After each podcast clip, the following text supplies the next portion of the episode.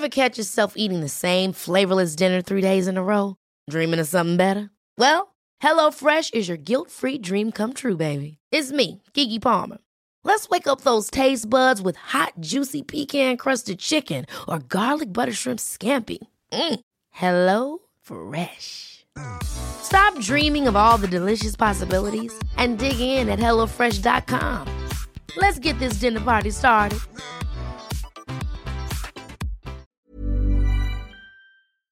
Hello and welcome to another episode of Welfare. I'm Amy Lane, and each week we break down the barriers to running so you can get more from your time in your trainers. I'm currently taking an extended break to learn how to juggle a toddler and a newborn, but that doesn't mean you have to rest up too. So I thought it would be handy to revisit some of our most loved and most listened to episodes from the past seasons. The advice and expertise is as useful today as it was back then. So prepare yourself for the cracking tips from the experts around the globe. Together, we'll help you reach your running goals this year. Today's episode is a rerun from season one, and it's a fabulous mix of expert advice and inspiring run chats, plus a sixteen-week guide tailored to support your marathon journey. So if you've started twenty twenty-two with that goal in mind, or if you are just keen to run for fun, then we are here to help you through. Keep up the good work, and when you start flagging, why not get involved in the Welfare Strava Club or support each other from afar on Instagram using the hashtag Welfare. I hope you enjoy this episode, and I really hope it helps you to keep going Welfare this year.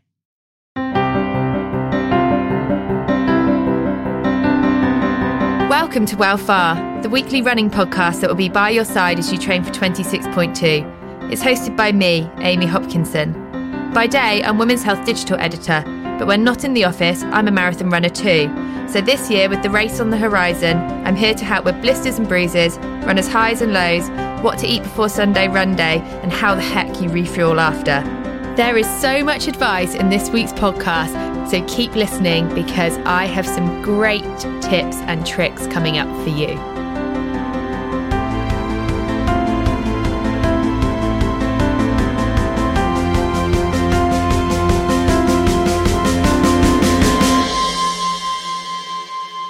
Welcome back, Welfare crew.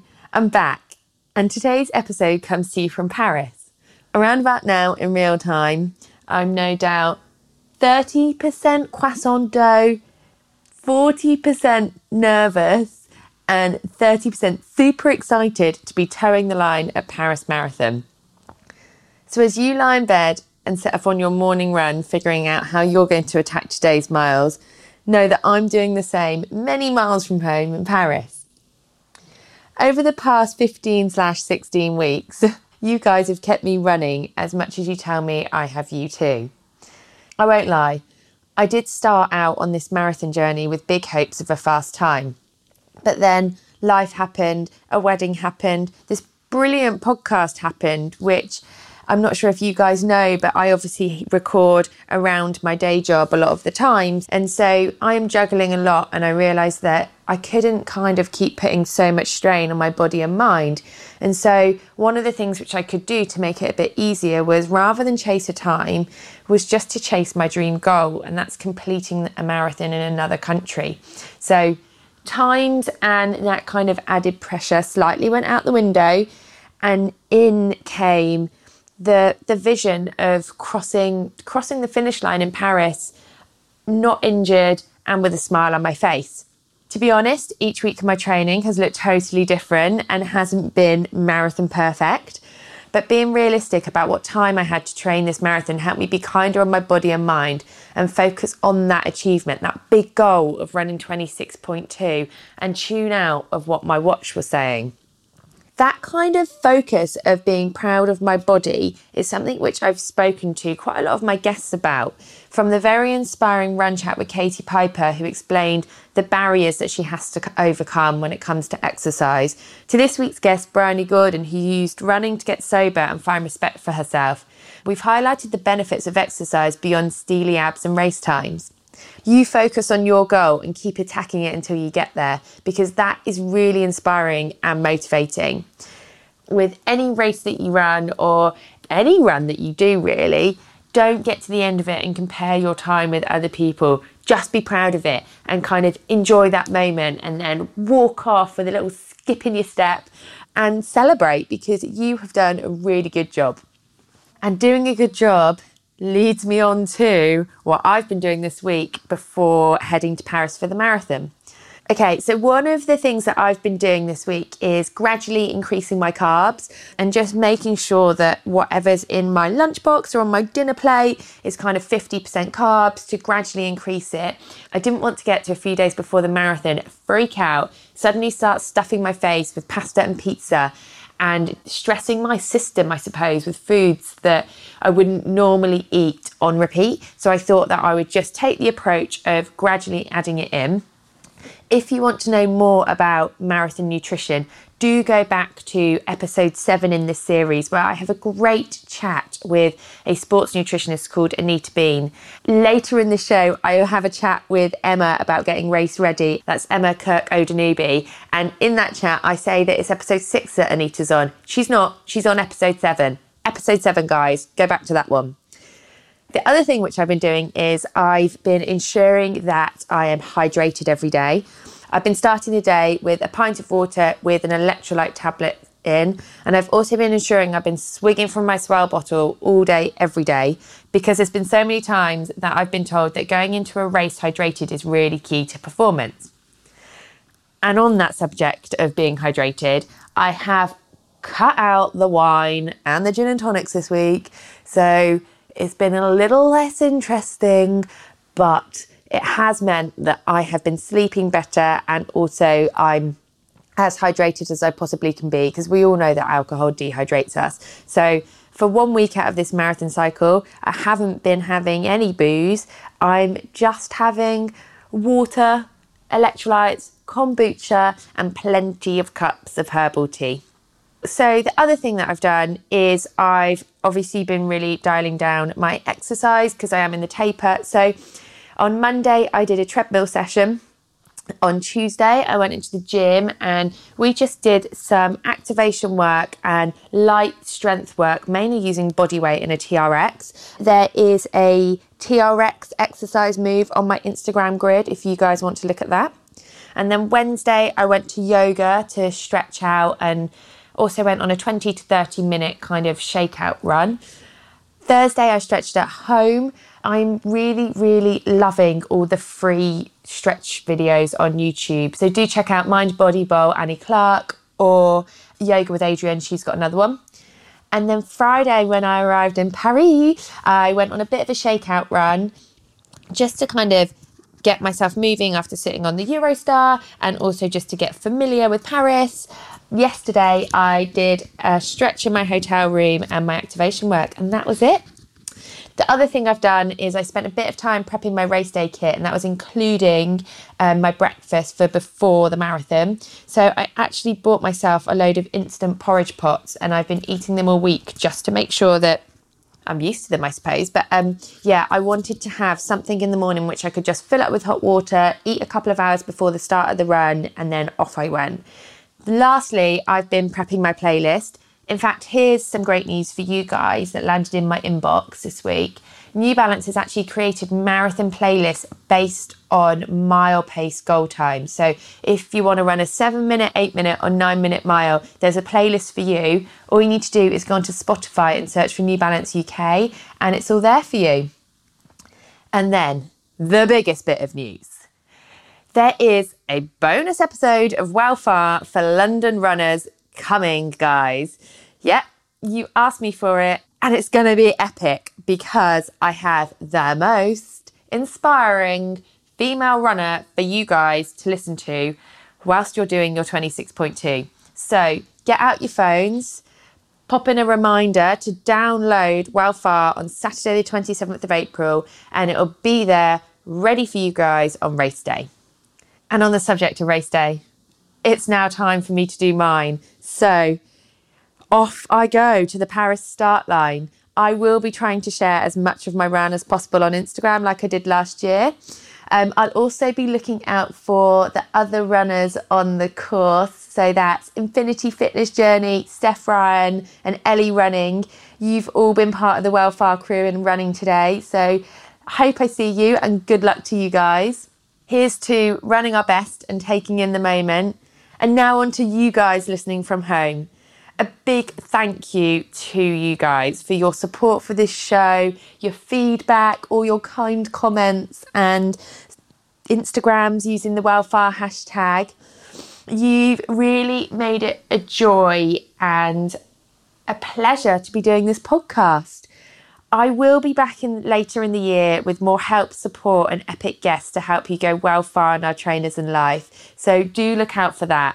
But in the meantime, please, please, please do give us one last rate and review on your podcasting platform because it really helps us get the support to make this podcast a reality. So over and out, Welfare crew. Let's all do this.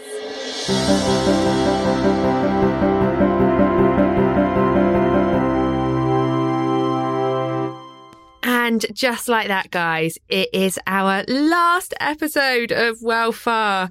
Slightly tinged with sadness for me, but also I am very excited to be back in the studio with Emma, who actually kicked off our marathon series. So welcome back, Emma. Thanks so much for having me back. Today, we've got a really big episode. We need to go through the best advice for race day and the week before because people are starting to freak out about it. it's It always happens. Is, that, is it normal? Very, very normal. Your maranoia will be in full flow by now. Maranoia. Yeah, it's a term that's that's real life and it's used, and it's basically when you're going through those final stages and you start to pick up on everything. A niggle that was never there, that you just find out of nowhere, it's probably a maranoia and it's not really there. So to kick off, it's one week before race day. Imagine that. What should our runners be doing? So already you should have tapered down your distance. You shouldn't be running anything too far or too hard. You just want to build that body kind of down to race day, basically. Nothing too intense. Um, not eating any too much differently. Okay. Um, just trying to keep your body ticking over until until race day. Because it is maranoia. So when maranoia kicks in, you suddenly think, don't you? Have I done enough? Oh my God, I need to do more. And then, oh my God, everyone's eating this, or I haven't tried that gel. The worst thing you could do. So just silence all of that. Exactly. Silence it. Stick with your routine. Stick with what you've been doing for the past sixteen, twenty weeks. There's no point in changing anything now. Stick with what you know. And so during this taper, how do you recommend that people keep moving without potentially running too much? Because I think there is this worry or also this feeling of feeling sluggish during a taper. Definitely. And I can say that I've felt like that as well before. I've been almost itching and sitting there being like, I need to move. I need to do something. I'm going to lose all that kind of mileage I've built up or lose yeah. all that endurance because now I'm not doing anything. Your body's clever. Your body will have stocked all that mileage and everything else. So trust that your body knows what it's doing. In terms of for you to just try and calm all of that, I definitely just say get out and walk. Okay. Walking will be really easy. So instead, say you normally would get the tube to work, or take a little bit more time to start earlier and do a little extra walk before you get to the tube, or walk to the next stop. So you can just feel yourself kind of relax a little bit more. You're not stressing too much. And you think, oh, actually, instead of that run, I did actually get a few more miles in in the legs. So you're still ticking over. Uh, another thing that I did a lot of, I did a lot of yoga. So okay. You're still moving, but then also just helping your muscles to recover and kind of not stress them out too much.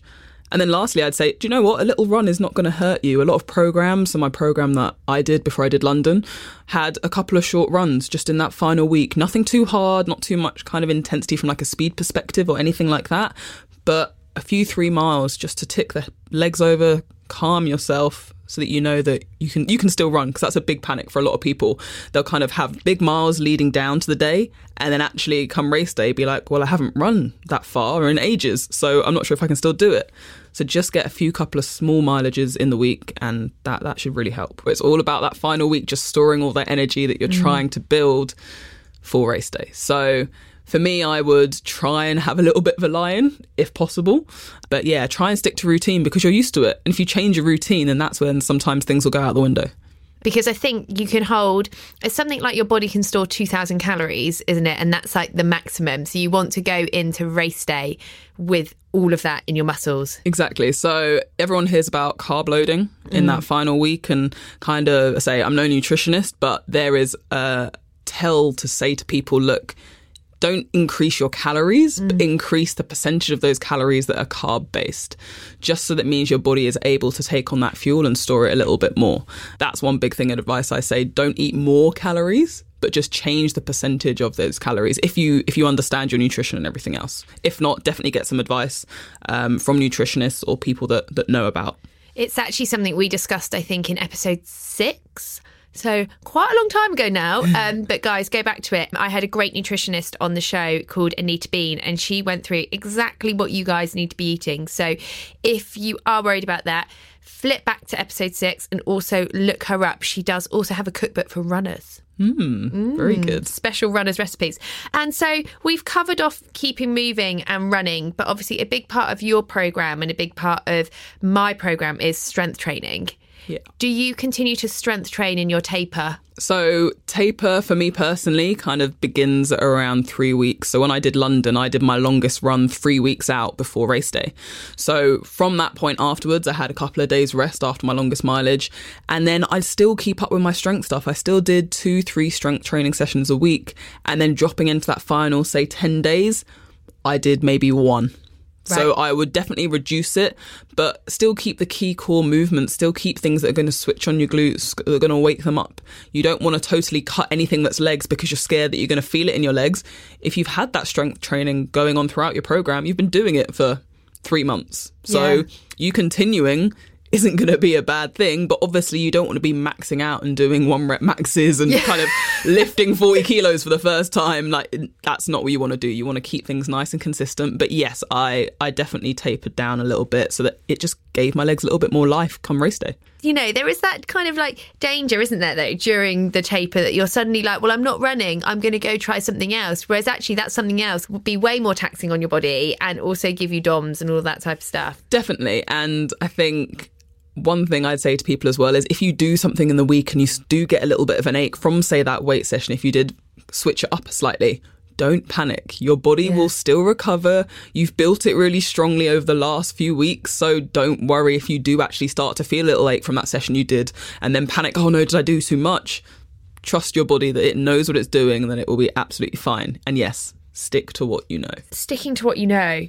Trainers.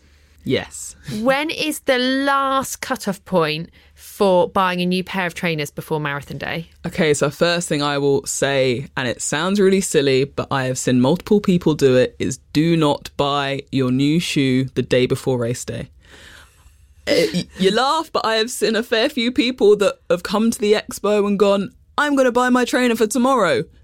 Do not do it, guys. Trust in what you've done before. If you did listen to what I was saying in the first episode, you kind of will already know what shoe you work with, know what works really well.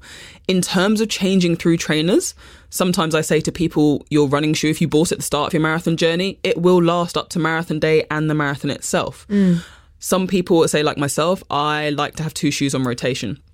So if I'm going to have a new shoe coming into race day, the latest I will build it in to be comfortable with that will be three to four weeks before race day. Okay. Just so that, one, I've had chance to get at least an hour, two hours running in it, knowing that I have no problems. Because the last thing you want to do is do your longest mileage in that shoe come race day and have not even tested it over five K, ten K. So you need to know that my feet are going to be fine. And it'll be one thing also to settle the paranoia. Don't bring anything new in yeah. and then start panicking really early. It's it's not good for you. And a question that I do get a lot is, if you do change your shoes and it's exactly the same model, yeah. do you have to break it in as much? The answer would probably be no, but you still need to at least have done a couple of ten Ks in it, because you need to make sure, one, that that model is exactly the same as the model previous, instead of being, saying, an update from the model prior. There may have been changes, so also be aware of that. Okay, and the expo, we've mentioned it a couple of times. It is such a huge event with so many things to see, so many things to do, and a very high footfall. Do you have any tips for people heading there this year? Firstly, the expo is incredible. You'll see loads of different brands. You'll meet loads of different runners about to take on the race just like you are. It's an amazing experience. So do, if you can, kind of spend a little bit of time there. Emphasis on little bit of time. You can definitely get carried away and be there for an entire day, walk twenty-five, thirty thousand steps and yeah, it can be super tiring. So I would definitely say from an expo perspective, if you can get there in the week, I believe last year it opened on the Wednesday, with race day being the Sunday. If you can get there on the Wednesday evening, Thursday evening, something like that, even the Friday evening, that will give you then time to be able to, it sounds silly, recover before race day. A lot of people I know have been on the Saturday. They end up walking loads. They end up eating all the snacks that they give you, which, by the way, are great. But then it comes Saturday evening and you're buzzing off all the food that you've eaten. And then you're panicking, thinking, I need to sleep. Oh, my gosh. Yeah. So Expo, I definitely say it's an awesome thing to do. You'll have a great time, but try and do it earlier in the week rather than going to that final Saturday. Great, great advice there. Um, more advice from you, which I'm keen to get, is about sports massages. Obviously, we all know that we should be on top of these during our training. The number of us that probably are is quite small. But um, marathon week, do you believe in booking one before the marathon? Do you believe in booking one straight after? Where do you stand on sports massages? So I love myself sports massage. The key thing that I did last year is I had my last massage on the Monday before the race. So pretty much six days prior to race day. One, so any tension spots that needed to be flushed out were done, and then my body could recover mm-hmm. and repair from having that kind of done. And also to put your mind at ease to know, right, I've had that, that's ticked off the list. Now I can continue with my light walks, with my yoga, and just c- continue keeping nice and loose and ready for the race. In terms of close to race day, I would say maximum three days before. All the kind of osteo sports massage therapists out there will definitely be able to give you this advice, but I would say, yes, three days before roughly, maybe even two, but you don't want that massage to be any form of intensity whatsoever. Mm. You don't want it to affect those muscles or go too deep. And what about after? Do you book one in for the day after? Do you book one in for that day? I personally will always make sure I've had at least forty-eight hours post race day. Now, this advice came from my osteopath, who is called Rebecca Root. She's incredible, balanced osteo. She told me at least two days, and it's to do with how your muscles are recovering. So after race day, you've put it through a distance that it's never gone through before if it's your first marathon, and those muscles need to recover. They'll be inflamed, they'll be trying to heal. So if you then go to someone straight after, or even the same day, which I just never would do, they're really, really sore already. Mm. The only thing maybe that some people get is kind of a flush out. So it's not really anything too intense. It's just to kind of keep the muscle moving and help it cool down. But for me personally, if I want to get a proper good go at my body afterwards, I will give it at least two, three days. How about foot care in the week leading up to and straight after a marathon? It's kind of a running theme. I've said, try not to change anything too drastically. Um, for race day specifically, I would make sure that your toenails are short. Mm. Sounds simple, but obviously your shoes have been fitted. You've been running in them with all the mileage and everything else. If something as simple as your toenails being long means that you lose a toenail or you get bruising on your toenail, you will be so upset that you just didn't cut them. So I definitely add that to kind of your night ritual prior to race day. Make sure those toenails are nice and short. Um, there's a lot of information banded about about if you think it is going to be, say, a super hot day and you're worried about blistering a little bit more, because blisters come from heat, moisture, so and friction. So if you are running on a hotter day, then it may be more likely. Now, some people talk about moisturising their feet a lot more to help with that. That can just basically mean so that the friction isn't happening between your foot and the sock, and that you've got a little bit more of a layer of kind of movement there. If you've done it in your training, you know it works really well, and you've attempted it, then by all means go ahead. Um again, back to my favorite, don't change things if you don't need to. Uh but foot care in general, my favorite little spiky ball, roll that out the night before, get your foot underneath it while you're relaxing, watching the telly, just to loosen out any little last nooks and crannies in the feet that are causing a bit of tension, so that you're feeling great for the day. On race day, do you have like a routine which you follow? Yes, so I will always, just before race day, the night before, I will do a flat lay. Reason being, one, it helps me get into the zone of almost preparing mentally for what I'm about to do the next day and what I'm about to take on. But another key thing, it helps me actually make sure I have all the kit I need for the day. So I can lay out my kit. I have my bag then on the side. And then as soon as I've done that flat lay, I will then put that all into my bag. So I know that I have everything. I'm not panicking first thing in the morning and trying to stutter about where things are because I've already done it pre-day. So that's one thing I definitely do. Come race day itself, I will just go through the normal routine I've done on a Sunday when I do my long run. So it's possibly a little bit late now, but I would always make sure that when I'm building up to my longer runs in the end of my program that, right, I know that race day's at this time. Sounds pedantic, but I will go, right, I will try and make sure that I'm out the door at this time so my body gets used to running at that time. So be that, make sure that my breakfast is at a certain time so that come race day, it's no different. I know what I'm eating. I know what I'm going to do. That takes one other stress off my body and just gets me ready for the race itself. Great tips there. And do you plan music to run with on race day? Definitely. So along with the flat lay night before, I will set up my playlist. So a lot of the songs that I will have will either be songs that I've had in my runs prior that I know when I've got to a hard place in my run, I will need. Mm. They will be songs getting a bit more technical that will link to my cadence. So uh, I spoke about it before. Cadence is your turnover of foot. And a lot of people may know their cadence or where it should be at. And what I try to do is link songs to my cadence to try and help me keep up. So basically, it's like running to the beat. So if I feel I'm struggling at one point or no, actually, I need help to just zone into my running, then I will click that song and go, I know that that will help me to just run to the beat and stay calm and steady. And how do you know what the beat of a song is? So what I do, use our favourite friend Google, and I literally just type in what songs are at, let's say your cadence needs to be one hundred seventy strides per minute. Yeah. You can type that into Google and it will actually come up with playlists or songs at that beat per minute.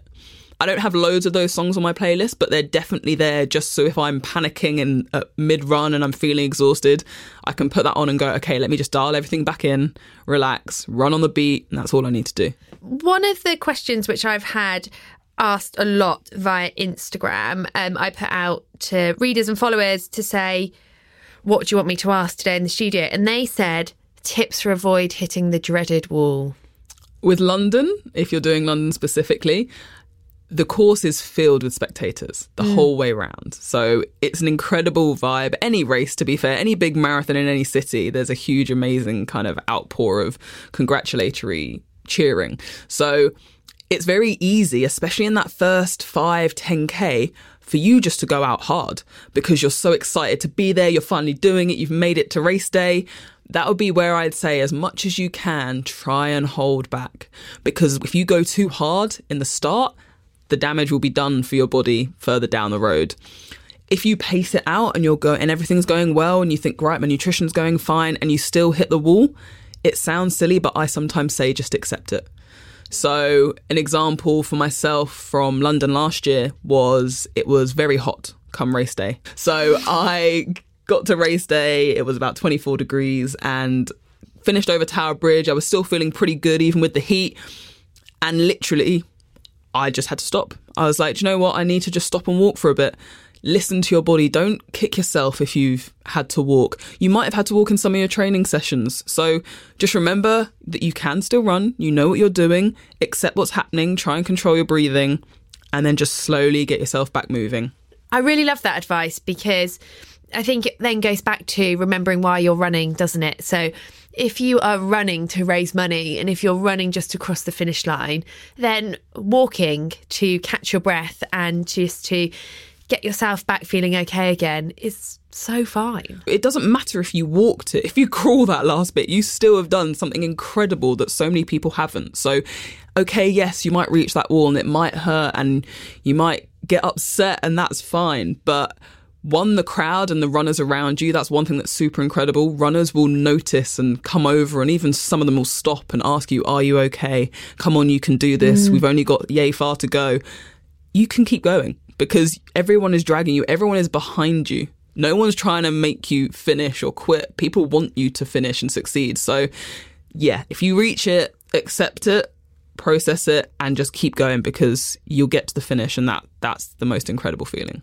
the crowd is just so kind. And I was having a really, really tough time, I think, around nineteen miles. And I, and I was tears streaming from my eyes. And some and people notice, and then they just suddenly start shouting your name. So this year, I will actually be forking out and getting my name properly printed on a top.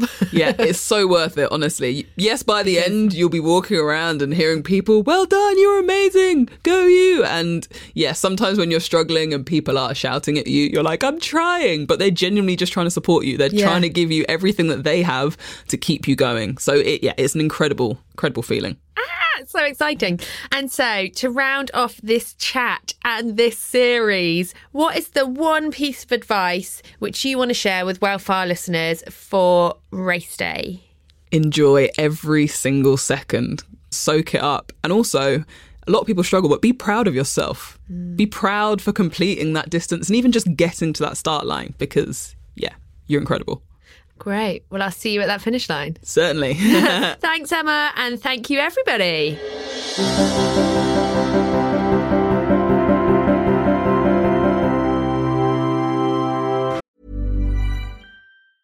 Hey, I'm Ryan Reynolds. Recently, I asked Mint Mobile's legal team if big wireless companies are allowed to raise prices due to inflation. They said yes. And then when I asked if raising prices technically violates those onerous two-year contracts, they said, what the f*** are you talking about, you insane Hollywood ass f- So to recap, we're cutting the price of Mint Unlimited from thirty dollars a month to just fifteen dollars a month. Give it a try at mintmobile.com slash switch. forty-five dollars up front for three months plus taxes and fees. Promo rate for new customers for limited time. Unlimited more than forty gigabytes per month. Slows full terms at mint mobile dot com. Hey, it's Ryan Reynolds, and I'm here with Keith, co-star of my upcoming film, If, only in theaters May seventeenth. Do you want to tell people the big news? All right, I'll do it. Sign up now and you'll get unlimited for fifteen dollars a month and six months of Paramount Plus Essential Plan on us. Mint Mobile dot com slash switch. Upfront payment of forty-five dollars equivalent to fifteen dollars per month. Unlimited over forty gigabytes per month. Face lower speeds. Videos at four eighty p. Active Mint customers by five thirty-one twenty-four get six months of Paramount Plus Essential Plan. Auto renews after six months. Offer ends May thirty-first, twenty twenty-four. Separate Paramount Plus registration required. Terms and conditions apply if rated P G. Hi guys, I am back, and today I have come out to South London yeah. to meet with the brilliant Bryony Gordon, who you guys will no doubt know as the columnist at the Daily Telegraph. She's author of Mad Girl and podcast host of the same name. She's recently published a book called Eat, Drink, Run and has a couple of marathons under her belt, and is this year about to strip off to her underwear to raise awareness of body positivity by running the Vitality ten K. Yeah, with hopefully with lots of people listening now, they're going to come and join us. We've got six hundred women signed up to oh, do okay. it. Yeah. Wow. We're walking, by the way. Everyone yeah. should know right now. I'm like, can we just walk for a bit? This is the thing. This time last year, I could run twenty miles. And because of various kind of like tedious... Well, just like mental health issues. I sometimes I can't get out of the house, even though I know I, I know that running is good for you. I've just gone right back to the beginning, and I'm doing like couch to ten K, which is kind of like humbling. So last year I did my second marathon with my friend Jada Sezer, who's a plus-size model, and we did it in our underwear to show that women of all different shapes and sizes can do marathons, and to show like the textures, the to be like, this is what my body is capable of, and it isn't something to be ogled.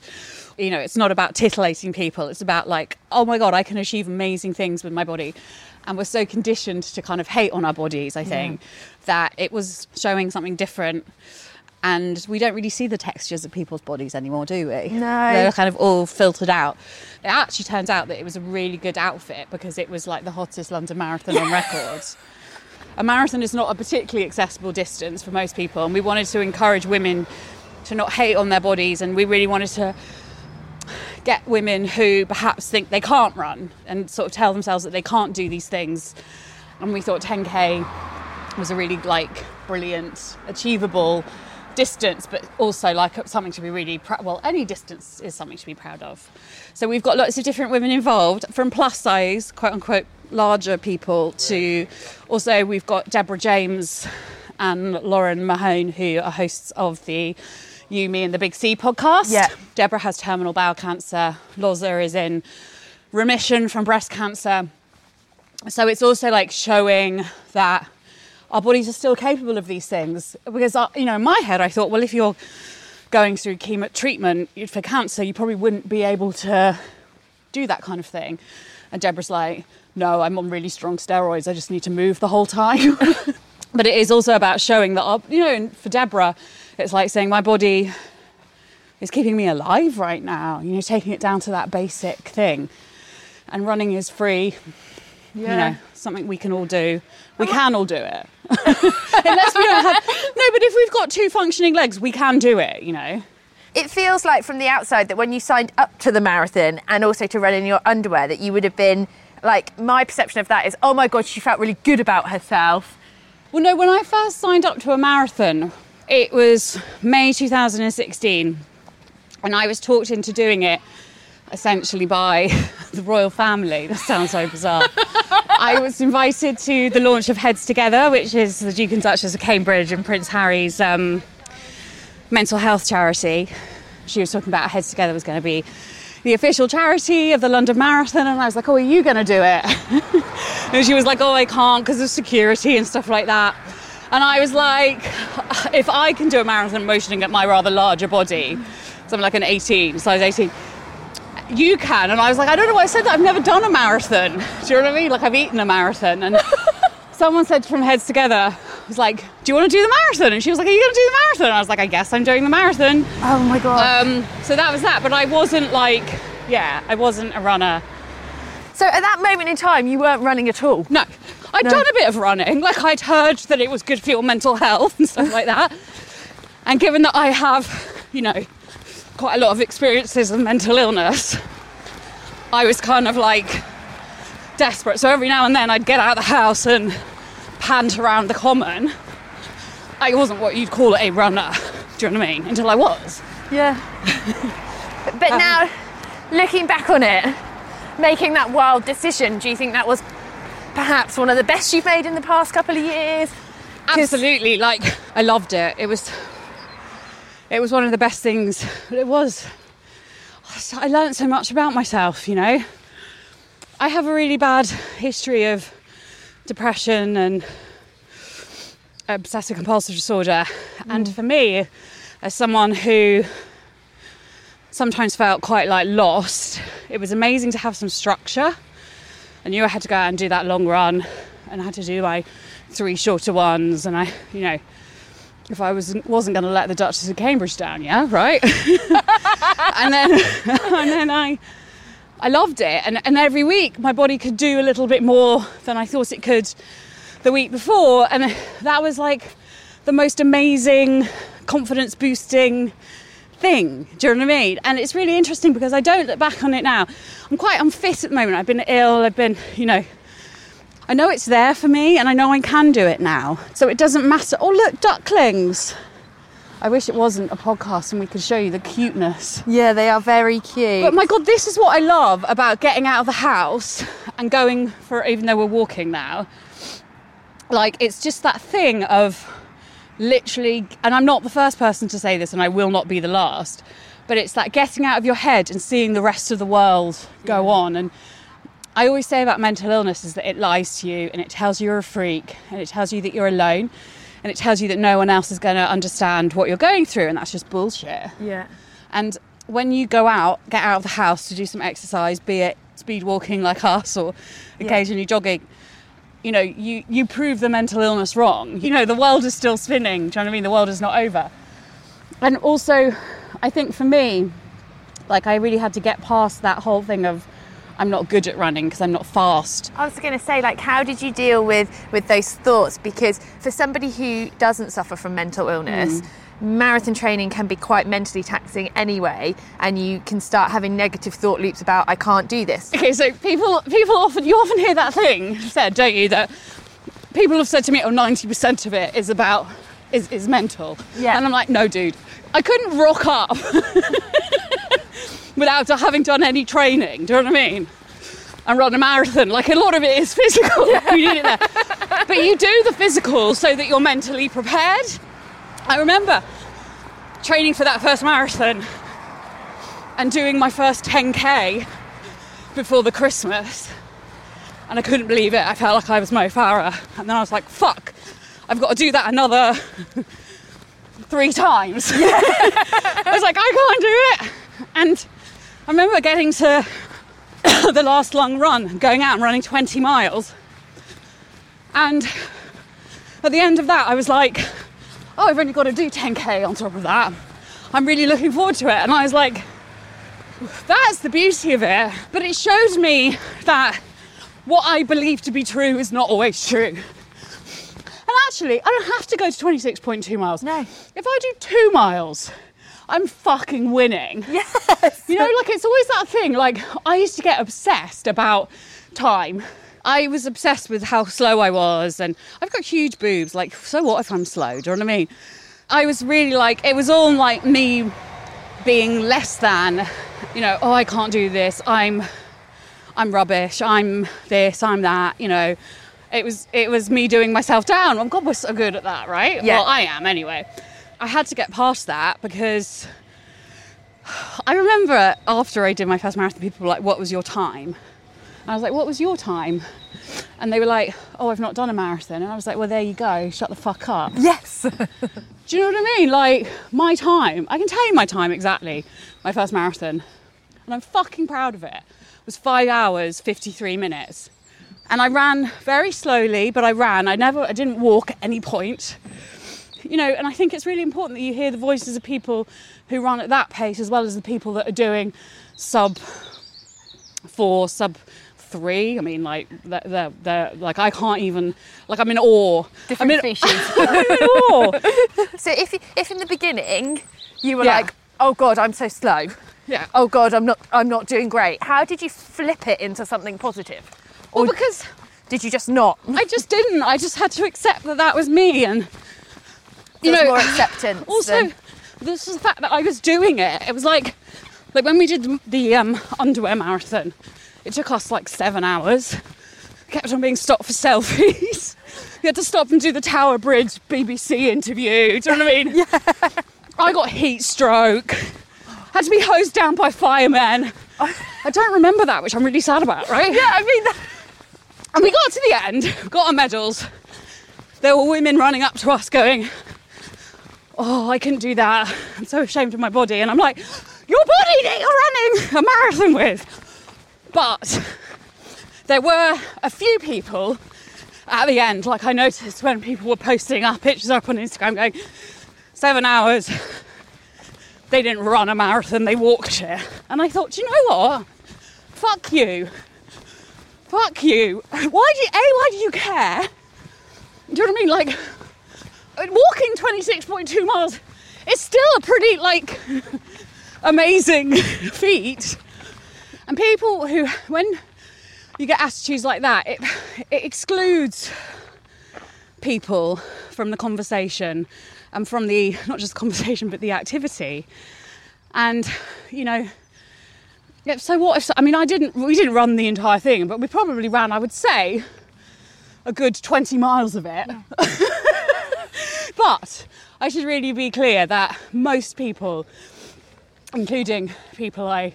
know on Instagram who are sub three thirty or whatever, were like, oh my God, that's brilliant. Do you yeah. know what I mean?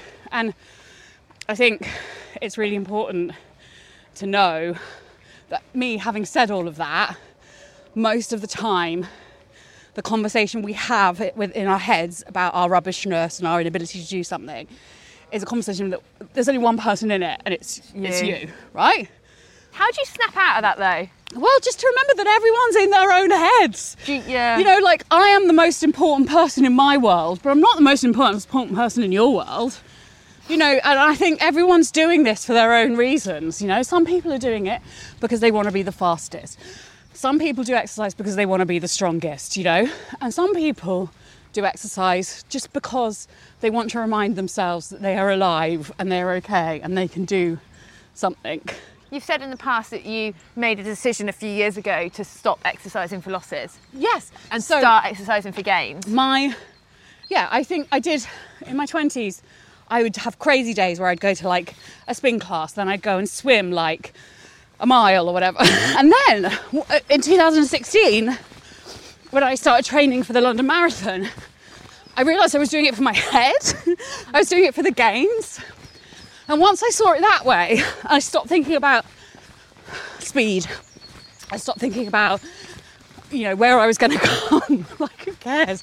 I stopped thinking about, you know, how I might look. I feel amazing. I don't care what anyone thinks of my body. All I think about my body is, wow, I'm fucking cool. So that changed things. And I think it's probably why I don't care so much about time, you know.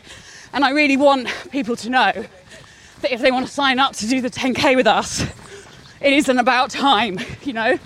The point is we're out there and we're reclaiming our bodies instead of hating on them and celebrating our amazing bodies that keep us alive.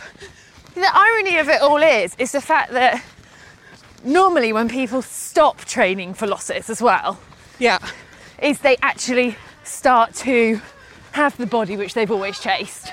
Yeah, but because I think sometimes you're just caught in a vicious cycle. Well, also, like, you know, you're never going to look like anyone other than yourself.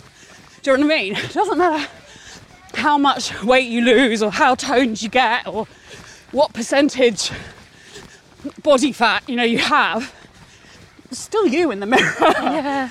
And do you feel much better out running than, say, in a gym? Yeah. Yeah. Oh my God, don't you? I've definitely never regretted going for a run. Yeah. And I've definitely always felt really good coming back off a run. But I think at times when I've been the most stressed in my life, yeah, going and doing a, ve- a weights session has really helped. I've come to realise that of what exercise suits me when. So yeah, years and years and years ago, yeah, I used to just do HIIT training. Yeah. But I was highly stressed, not sleeping yeah, properly. And um, I was just basically brutally attacking my body with yeah, exercise. Yeah, yeah, yeah. And I came out feeling worse, basically, after the endorphins had gone. Because you have to constantly, like, find that. It's a bit like yeah, a drug hit, right? Yeah. Yeah. And then you'd have the come down and... Yeah. I mean, it's better than a drug hit, right? Well, I... Did, yeah, I say I mean, as, a, as a drug as addict in recovery. Like, the people that go to me, the people go, do you find that you've become addicted to running? And I'm like, sadly, no. Sadly, no, I can't channel that addictive process. I'm like, instead of drinking all the pints and taking all the drugs, it's going to run. I'm like, why doesn't it work like that with things that are good for you? Well, I think it does for some people. It does. But I think it always... it doesn't necessarily work out well in the I mean, end. It if clearly you does. It clearly does, because I did two marathons in two years. Yeah. Came out of rehab, did another marathon. Do you know what I mean? Like, I, I got sober because of the marathon. Oh. It taught me that I always thought there were going to be these fixes that were going to make my life better. Yeah. And that if I ran a marathon, I'd quit drinking and I'd quit all that behaviour. And I didn't. I mean, obviously, I did for the duration of running the actual marathon, yeah, but... I'd still find myself going on benders and then going and doing long runs, like really pounding my body. And what I really learnt was, I remember I'd go on those benders and then I would go into terrible depression. I was suicidal a lot of the time.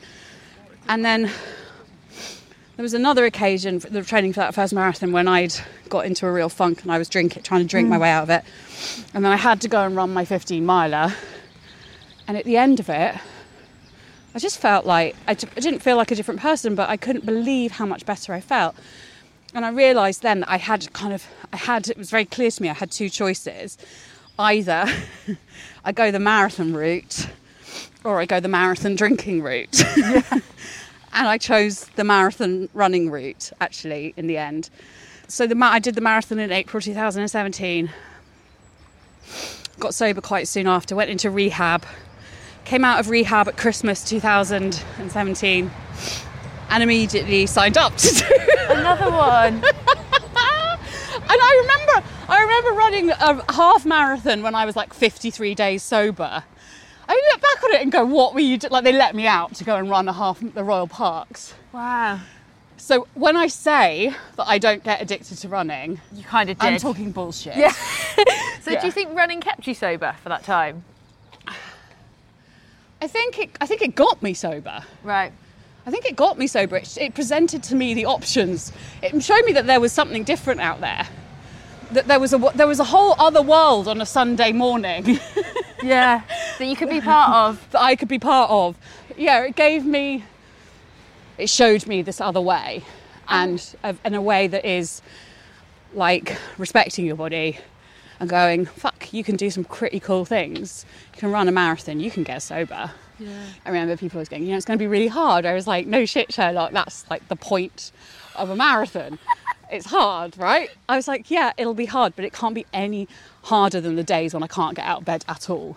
And I remember getting to like mile twenty-one and being like, eh, I can't go on. Will there ever be a time when I'm not running the London Marathon? I actually am still. Well, I'm joking, sorry. um, will there ever be a time when I'm not running the London Marathon?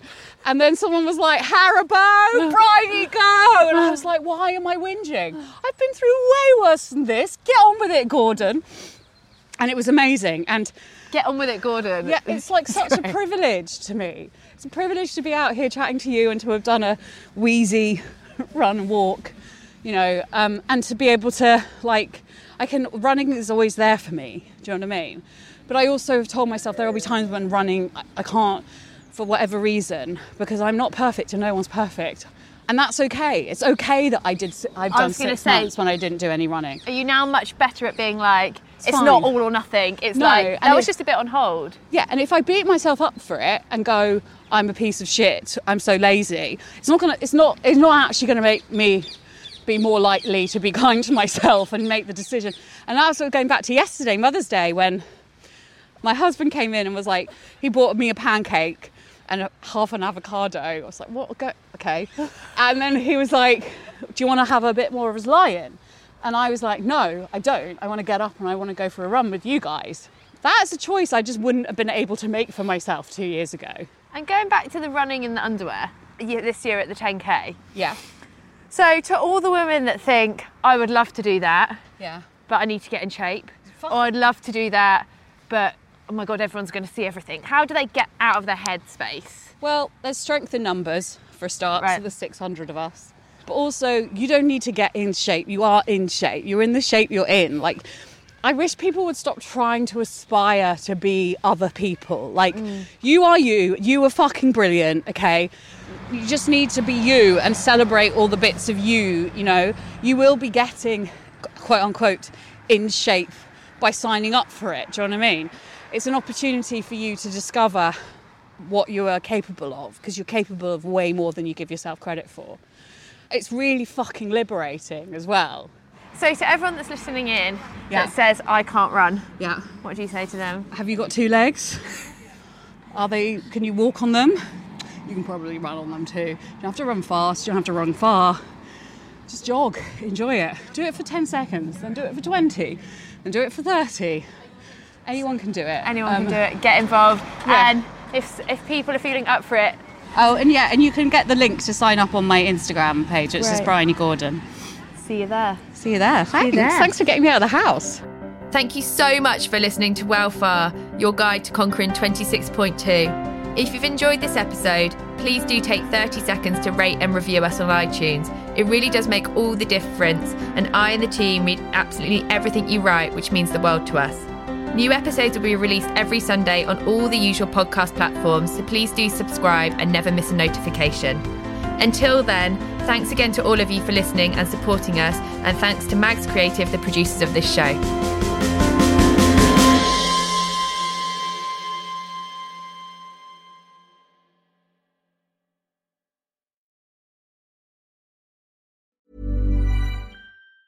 Mom deserves the best, and there's no better place to shop for Mother's Day than Whole Foods Market. They're your destination for unbeatable savings, from premium gifts to show-stopping flowers and irresistible desserts. Start by saving thirty-three percent with Prime on all body care and candles. Then get a fifteen-stem bunch of tulips for just nine ninety-nine each with Prime. Round out Mom's menu with festive rosé, irresistible berry chantilly cake, and more special treats. Come celebrate Mother's Day at Whole Foods Market.